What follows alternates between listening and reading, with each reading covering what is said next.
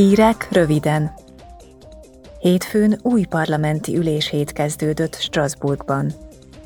A holnapi plenáris ülésnapon Charles Michel, az Európai Tanács elnöke, és Ursula von der Leyen, az Európai Bizottság elnöke is jelen lesz.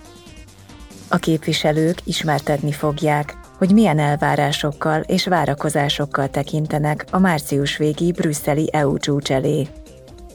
A tanácsi csúcs találkozón a tagországok állam és kormányfői várhatóan kiemelten foglalkoznak majd az orosz-ukrán háború fejleményeivel.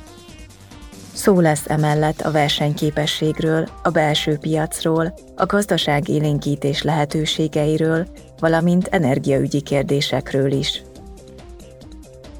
A március 8-ai Nemzetközi Nőnap alkalmából holnap délelőtt ünnepi beszédet mond a parlamentben a Nobel békedély iráni kitüntetettje, Shirin Ebadi és az Európai űrügynökség űrhajósa, a Nemzetközi űrállomás olasz parancsnoka, Samantha Cristoforetti. Délután pedig arról folytatnak majd eszmecserét a képviselők, hogy milyen nehézségekkel szembesülnek a szexuális és reproduktív egészségért és jogokért küzdő emberi jogi aktivisták.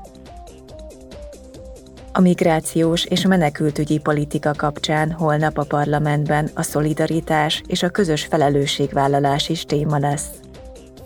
Szomorú aktualitást ad a kérdésnek az Olaszország partjainál nemrégiben történt tragikus hajótörés. A tanács svéd elnökségének és az Európai Bizottságnak a részvételével tartandó plenáris vitán a közös uniós szabályok reformja lesz a középpontban, különös tekintettel azokra a lépésekre, amelyekkel a szabálytalan határátlépést és az emberéletveszteséget igyekszik megelőzni az Európai Unió.